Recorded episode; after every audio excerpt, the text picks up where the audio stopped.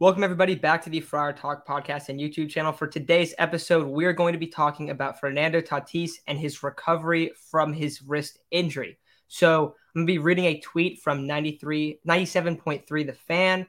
Um, according to AJ Preller, Fernando Tatis saw Dr. Dr. Sheridan yesterday for his three month follow up. It went well with a range of motion and strength. They saw healing, but it wasn't where, where, he, where he could get the full green light to swing a bat and play in rehab games. Tatis is now considered week to week.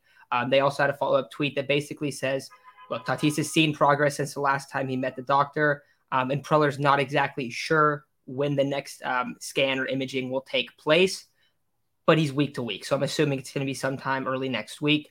Um, but we we look at this, and I think the initial timeline that it seemed like there was kind of there because remember this was not like a clear oh this is a three week recovery or a three to four week recovery it just depends how your body recovers in this case. And the date that we had kind of been talking about was mid June, I would say, is when we were we were kind of hoping. However, we, we brought up that it could be July, it could be early June. We had talked about Fernando being a, a quote unquote fast healer from his previous injuries. Um, but it seems like it's probably going to be early, early July, maybe post All Star break. Now, next week, maybe they'll come back and they'll say, all right, he's ready to go. He's ready to start swinging a bat. A week later, he might take another week of rehab games. It could be three weeks, right? It could be a couple weeks. It could also be a month. It could also be a month and a half. Um, I'll also note that a lot of people are saying that I, I don't know why, just on Twitter, but they're saying, "Oh, he's not going to play this year." He's going to play this year. There's no reason to believe that at all. Um, he he broke his wrist. That doesn't mean he's going to be out for like eight months or six months or whatever it is. So it's been three months. He's doing a lot better. He was month to month. Now he is week to week, but obviously a lot of implications for this Padres team. Um, part of me kind of does wonder so, does this mean that is it because of the record? Like, is it is it because the Padres are playing well that they're like, we're going to be really patient with him? I don't necessarily know if that's the case, just because you want to see Fernando on the field. But I don't know. How, how you guys feeling about the the recent news about Fernando Tatis's injury? Um, you know, I was hoping that it would be a little bit more positive. They really didn't give a timeline other than week to week and they didn't really say when he's going to go in for a next scan, which I guess that would be for like confidel, uh, confidel. I can't speak right now. You guys know what I'm trying to say, but I'm guessing it's probably going to be like he's going to get another scan in a couple weeks. If not, they push it back to yeah, I'd say a couple weeks. I don't think they'll do it. Wait three weeks for it. He's almost there. He's got the strength back. They said everything's good. It's just taking a little longer than they expected to heal. So I'm guessing it's going to take a couple weeks for another scan. Just to be on the safe side, the Padres are in a good spot. They're in second place. They're half a game to a game back. I mean, they're they're doing good. They're in a good solid spot. Their rotation's fine. The offense is starting to finally come around. Cronenworth is hitting. I mean, they're in a good spot. So I can see why the Padres don't want to rush him back. I don't think it's really anything we need to be worried about. Uh, if he, you know, takes until August to come back, I think you know you start to worry a little bit. But everything was saying, you know, he might be beginning to end of June, if not early July. We're still within that table. It's really just once he gets cleared, how many rehab games is he going to take? How many swings is he going to take to get back into his groove? Because they might even just give him a, lo- a little bit longer of a rehab just so that he can get his timing and everything back before he comes up to the bigs. But I don't really think there's any concern to it. He's he's Fernando we've seen how he comes off injuries. He usually comes back hotter than ever. So it could be the spark that this offense needs to take first place, but we just got to be patient. Yeah, I mean, overall, they said that the the news from Fernando, the development, his healing is all positive. That's what they said. They said it's positive, so that's overall a good sign. Apparently, the whole the plan the whole time was to be conservative with his rehab, and that's definitely the approach that they're taking. Um, especially considering, you know, a, lot of the complaints, at least last year, was that the Padres would rush Fernando back, um, and this this year they're doing the total opposite, which is a, a really good thing to see. I mean, you look at last year, um, the Padres essentially needed to rush him back because the only way they were going to contend is with his 42 home runs that he hit. Because uh, outside of that, you weren't outside of him, Manny and Jake, you weren't getting much production out of anyone else. So they just kept rushing him back. And I mean, injuries continue to happen this year. They're taking a conservative approach. Um, I expect to see him in, in rehab games within the next two to three weeks, I would say.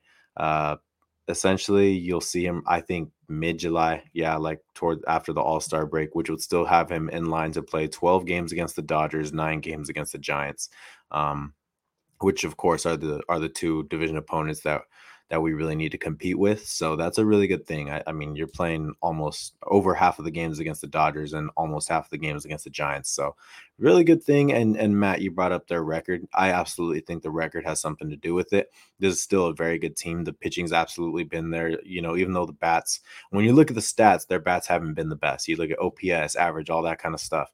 They haven't been that good. But when you look at how many runs they're putting up, they're essentially doing it without that. Now, if it's up to you guys if you guys think they can sustain that.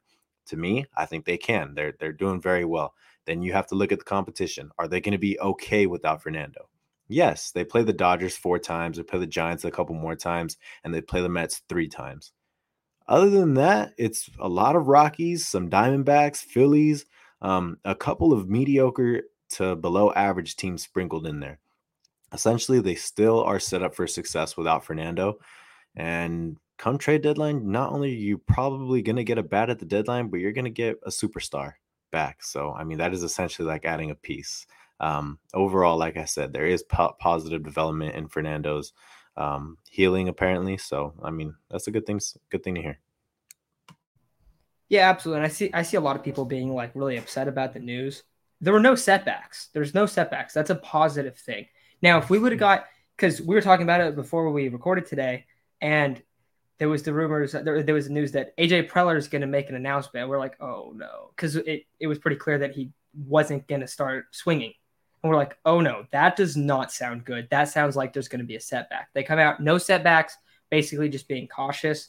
You brought up the light schedule, Isaac. So here's the next here's the next few series until the All Star break. Got the rest of this Cubs series, Rocky series, Arizona, Phillies, Cardinal, or I'm sorry, um, Diamondbacks, um, Dodgers, Mariners, Giants, Rockies, um, Diamondbacks again, and then the All Star break. So you have two tough series in that whole stretch. That's over a month. I mean, if he came back right after the All Star break, that'd be July 22nd. That's five weeks. So that's like being super, super cautious of keeping him for five weeks. And I'm pretty confident that in those five weeks, the Padres will win at least 60% of those games. Because what have we seen? We've seen, seen them have a top record in the entire league right now, tied for first place with the Dodgers. I guess they're not like they're tied, but they have a lower winning percentage, so like they're technically behind them. But you know they're right, they're right up there, right? They're one of the best teams in the NL, and they do not have him. Um, and we're gonna, you know, we're gonna see how it plays out. But I think you guys are right when we kind of look at it as like there's no reason to panic at all. Um, it I mean it does suck for every fan that you don't get to see him. Like uh, that's of course, but in terms of the team's success, it, it doesn't it doesn't hurt them that bad.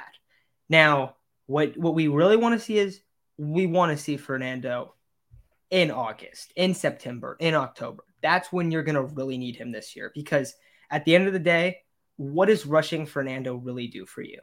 This is a guy that has 12 and a half years left on his contract do you really want to rush him back and have something have a problem happen where his wrist does not recover fully, does not recover completely, and he has some lingering issue where his wrist is always screwed up? You see that happens with a lot of players, especially hands and feet, where they try to rush back, and then so, like especially for like guys in football where their feet get jacked up, and then like a receiver always has a foot problem. Um, baseball for your hands, if you have a problem gripping the bat, that is so detrimental to you. So I, I think it makes a lot of sense to be cautious.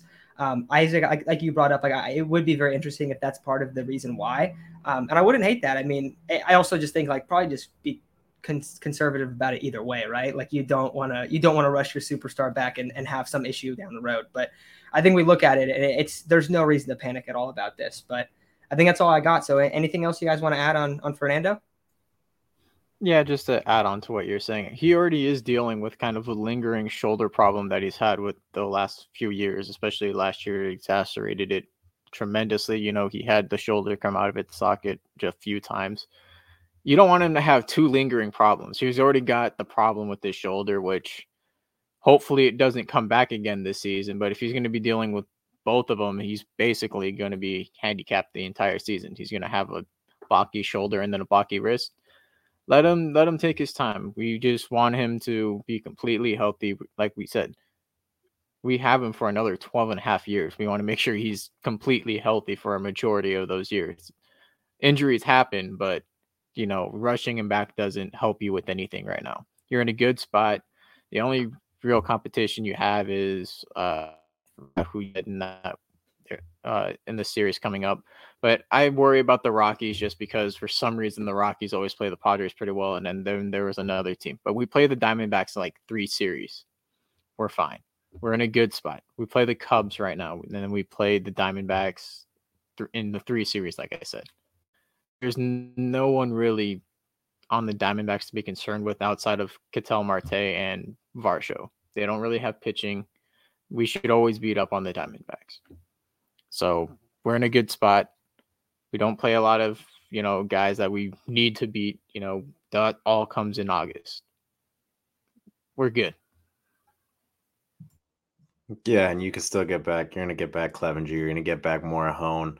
I mean, you're gonna get back some bullpen arms. There's gonna be a lot of additions. Of course, the biggest one being Fernando Tatis, but um, getting other guys is is definitely huge. And by the time Fernando comes back, you might even see Mike Clevinger back to full strength. Which, if you look at in terms of batting averages, what what the pitchers are allowing in terms of batting averages. Mike Clevinger was, I believe, second or third, if not first. Um, but he was one of our best pitchers in terms of of batting average against. So um, he he's going to be fantastic down the road. Also, it's not just Fernando; it's multiple guys. Of course, like I said, Fernando is the biggest, but on the bright side, you're getting Fernando working on um, a lot. He's working a lot on the defensive side side of things. I mean, you could definitely tell he's bulked up a lot. So other than swinging a bat, everything looks good for Fernando. I think he's going to be a great player. Um, not maybe not at the plate immediately, but everything else, I think he's it's going to be fantastic.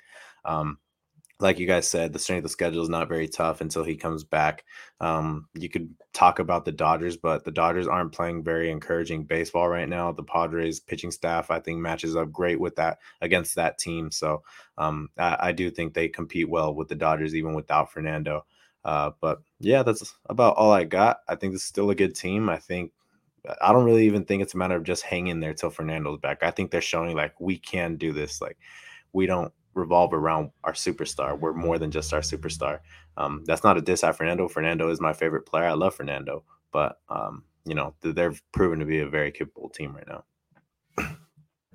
Yeah, and we didn't even we didn't even mention that Fernando's also put on like 15 to 20 pounds, and he he looks like he doubled the size of his size of his butt, dude. He's he's huge. He's giant right now. Like he's been working out. He looks like he's about to have a lot more power than he did last year as well. So we'll see how it plays out. But it, it's very clear that he's been really working hard to get back. Obviously, he's the guy that kind of screwed up in this. I mean, not kind of. He did. He screwed up in this situation, but I think he's he's handled it as best as you can. And you just look at it as like, okay, bump in the road, yes, but he's done the right things. He's going to be back. He's going to be back at full strength. Um, and looks have really taken rehab very seriously and also also improving the other aspects of his health like getting bigger gaining muscle so i think we also gotta gotta bring up that as well but i think besides that i think that's gonna do it for today's episode so that's gonna do it for today tomorrow we're going to have an episode out on eric hosmer um, not the most positive episode in the world. I'll let you guys know that right now. Um, and then Thursday, we'll be recapping the Cubs series after that game ends. I believe the game starts like 11:20 um, on the West Coast, so in the morning, so pretty early. So probably late afternoon or, or early evening, we'll do a live stream then. But besides that, that's all we got for today. So thank you guys, and we'll be talking about Eric Hosmer and then recapping the Cubs series later this week.